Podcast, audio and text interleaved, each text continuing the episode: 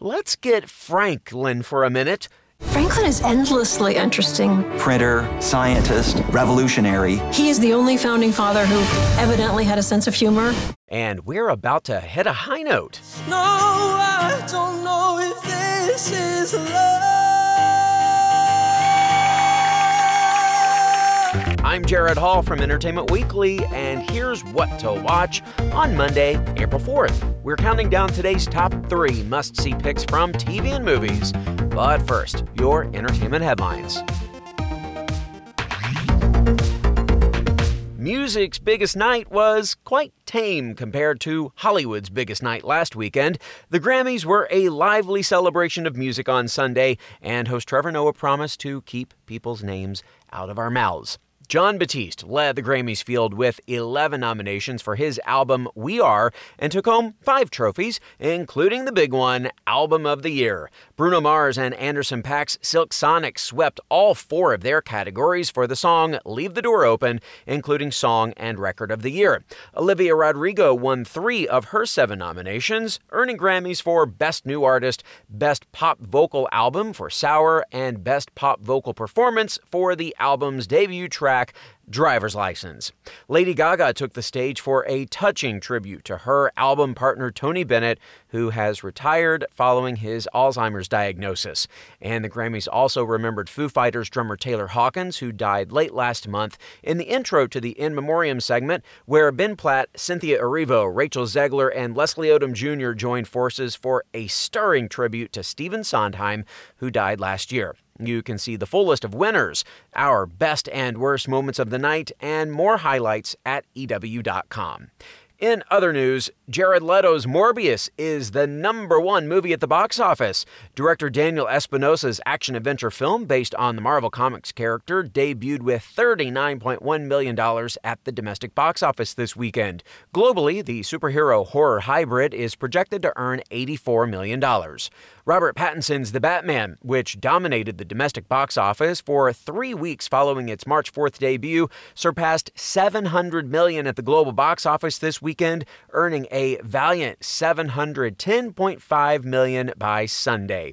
At the domestic box office, the film is number three, bringing the North American total to 349 million. It trails behind Sandra Bullock's The Lost City at number two, which earned an additional 14.8 million dollars action adventure film Uncharted and fantasy adventure Jujutsu Kaisen Zero rounded out the top five this weekend at the domestic box office, earning an additional 3.6 and 1.9 million dollars respectively. A new version of The Crow may finally be on the wing. Bill Skarsgård and Grammy nominated singer songwriter FKA Twigs are set to star in a modern reimagining of the supernatural thriller with Snow White and the Huntsman's Rupert Sanders attached to direct. King Richard writer Zach Baylin is penning the new script based on the comic book by James O'Barr. And Estelle Harris, best known for her role as sitcom mom Estelle Costanza on the Emmy winning series Seinfeld, died Saturday from natural causes in Palm Desert, California. She was 90. Harris's other TV credits include Married with Children, Mad About You, The Parkers, Star Trek Voyager, Moesha, and The Suite Life of Zack and Cody, among others. Her film credits include the voice of Mrs. Potato Head in the Toy Story franchise, as well as many other animated features, including Brother Bear, Tarzan 2, and Teacher's Pet. Non animated features include Stand and Deliver, Once Upon a Time in America, Out to Sea, and Odd Couple 2. For more on all of those stories, plus other news, reviews, interviews, and much more, head over to EW.com. It's time to buckle your seatbelt because this flight is about to be a bumpy one. A mystery is unfolding for our number three pick today the series premiere of The Invisible Pilot. The HBO docuseries from executive producer Adam McKay introduces viewers to Gary Betzner. Now, Betzner was a personable husband and father who loved a good adrenaline rush. He worked as a crop duster pilot and seemingly had a happy life until he jumped off a bridge in 1977. Years after his death, details about his secret identities and involvement with international drug smuggling began to emerge. Here is a preview, courtesy of HBO, featuring Gary's daughter sharing one of her final memories of her father. He was different. like very strange. That's not my dad. I could see from the car like in a watch, like a long fur coat, like a big afro curly thing from the 70s. I just like waved at him like, hi dad. Like my mom said, don't you get out of the car. There was a looming weird feeling. He gave my mom a check. She got in the car. I think it was $3,500. She's like, we should be fine for a while. That was the last time I saw him. After that, there was like, crickets. Betzner made millions of dollars smuggling drugs and flying guns connected to the CIA. After his mysterious death, his family was left to pick up the pieces of the life they thought he'd lived. Learn all of the shocking details as this three part series unfolds. The series premiere of The Invisible Pilot is streaming now on HBO Max.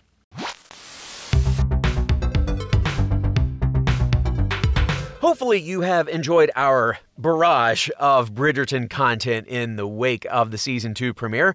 And we've got a little more for you now from star Claudia Jessie, who plays Eloise and answered our favorite question What you watching? It's so obscure for Americans, I think. But I'm a big comedy person, and there's a wonderful, wonderful um, comedian in the UK, well, a comedy man, a very incredible man called Bob Mortimer. And him and a man called Paul Whitehouse do a show called Gone Fishing. And they're two men in their like 50s, 60s, and they talk about mental health and they fish. And it's just the most peaceful show in the world. But for a more sexy answer, for a more box office answer, what did I watch? I've been watching Dopesick, which is the uh, the performances are astonishing. Um, I've been watching Dopesick.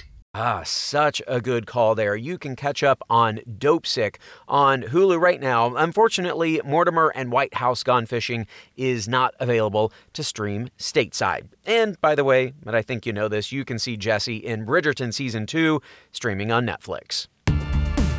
Number two.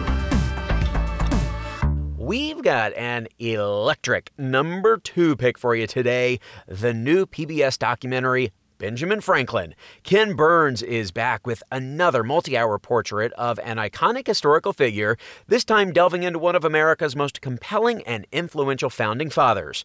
The two part, four hour documentary explores Franklin's momentous life and work, which spanned science, literature, politics, and government, and included such achievements as drafting the Declaration of Independence, serving as the country's first postmaster general, inventing bifocal glasses, and relentlessly promoting societal and self improvement throughout his life. Of course, Franklin was also known for his sharp wit and sense of humor, as a story presented in the documentary demonstrates. Here's a clip from the doc. The founding fathers, uh, not all of them had a sense of humor, and really only two of them had an exquisite sense of humor John Adams and Benjamin Franklin. And it turns out a lot of the humor is when they're together. In 1776, Adams and Franklin are sent by the Continental Congress to Staten Island to meet with the British Admiral Sir Richard Howe. Howe claims that he has terms that will end the war. And they know that's not true, but they send him anyway. And John Adams and Benjamin Franklin are dispatched from Philadelphia to go to this meeting. They get to New Brunswick, New Jersey.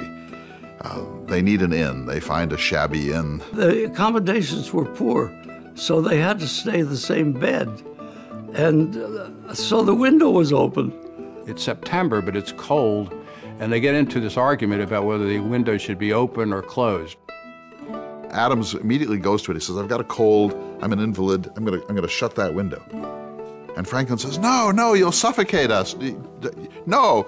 And so Adams looks at him, and, and Franklin says, Don't you know my theory of cold? Oh, go open the window and come back, and, and I'll tell you my theory of colds. And he said, This is good for health and aspiration and respiration. And then he went on and on and gave a lecture on the whole system of aeration. He said that when you close the windows, you get frowsy air because there are effusions from the bodies of people and their clothing and the bedding. And that way you, he said nobody ever really suffers from the cold. It's from miasma of being in tight quarters. And Adam said he went on and on. He said, finally, I just fell asleep. If you put it in terms of Adam's relation um, to Franklin, it is one of the great uh, stories of, of an odd couple. There never was an odd couple like that. That was an extraordinary combination of people. Well, there is so much more to learn about those people over Benjamin Franklin's four hours. The documentary premieres tonight and concludes tomorrow on PBS. Check your local listings for tune in times. It's trivia time. Ken Burns' first PBS documentary was a one hour film on the history of what iconic structure? The Brooklyn Bridge, the Empire State Building, or the Golden Gate Bridge? Stick around for that answer and our number one pick. What to watch will be right back.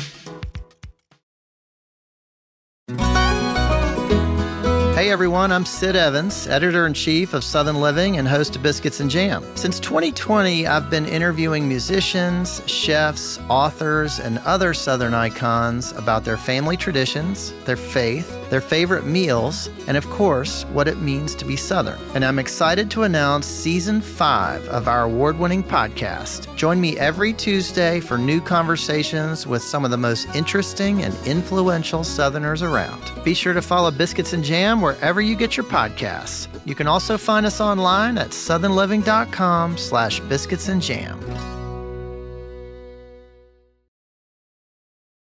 Welcome back to EW's What to Watch. This week in entertainment history, The Crocodile Hunter officially debuted on Animal Planet 25 years ago this week on April 5th, 1997. Hosted by Australian wildlife expert Steve Irwin and his wife Terri, the show followed the Irwins' efforts to rescue and protect threatened animals around the world, often involving dangerous encounters with fierce wildlife like sharks, cobras, and, yes, crocodiles. Thanks in no small part to Irwin's unique and energetic personality, the show became a hit worldwide, airing in more than 100 countries and becoming Animal Planet's highest rated series at the time. The Crocodile Hunter aired for five seasons, concluding in 2004, though Irwin would continue to take part in special documentaries for the channel until his death in 2006. The Irwins have since returned to Animal Planet in the currently airing Crikey, It's the Irwins, starring Terri and her children, Robert and Bindi Irwin.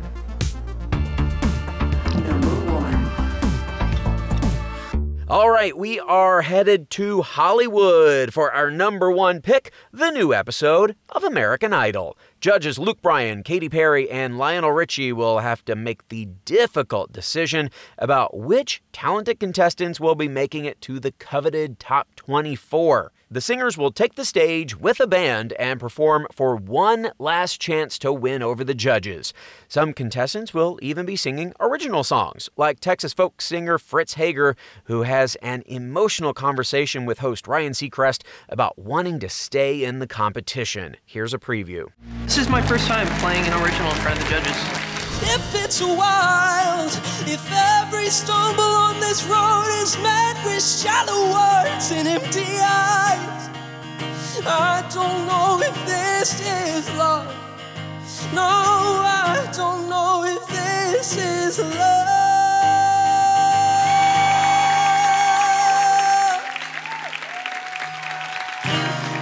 Love without the consequences. I don't want to leave. But you haven't even gotten your results yet. I know. Because you were getting worked up before you even get the news. That is not what you should be thinking going in. You're going to go in and hopefully get the good news because you know what you did. You know you worked as hard as you could this week. I know it's it's a lot. It's a lot. You know, it's a special moment to have made it to here. All right? Good luck, brother. Thank you. Good luck. Good luck indeed. For the final judgment round in this episode, the contestants and judges will take to the stage together in a paired sing off. So, who do you want to see pair up with Katy, Luke, and Lionel? Tune in to the new episode of American Idol tonight at 8 on ABC. Finally, today, the answer to our trivia question. Ken Burns' first PBS documentary was a one hour film on the history of what iconic structure? The Brooklyn Bridge, the Empire State Building, or the Golden Gate Bridge? We've got a bridge to tell you. The answer is the Brooklyn Bridge. The documentary, titled Brooklyn Bridge, naturally, aired on PBS in 1981 and was nominated for the Best Documentary Feature Oscar. Talk about an auspicious beginning. Well, that is our show for today. We will have more news and must see picks for you tomorrow, so be sure to follow or subscribe to What to Watch so you don't miss our daily recommendations, more of which can be found at EW.com. I'm Senior Editor Jared Hall. You can find us on Twitter at EW and at Jared Hall. Thanks so much for listening and have a great day. What to watch? What to Watch is written by Tyler Aquilina and Callie Shep, edited and produced by Joshua Heller, hosted and produced by Jared Hall, and executive produced by Chanel Johnson.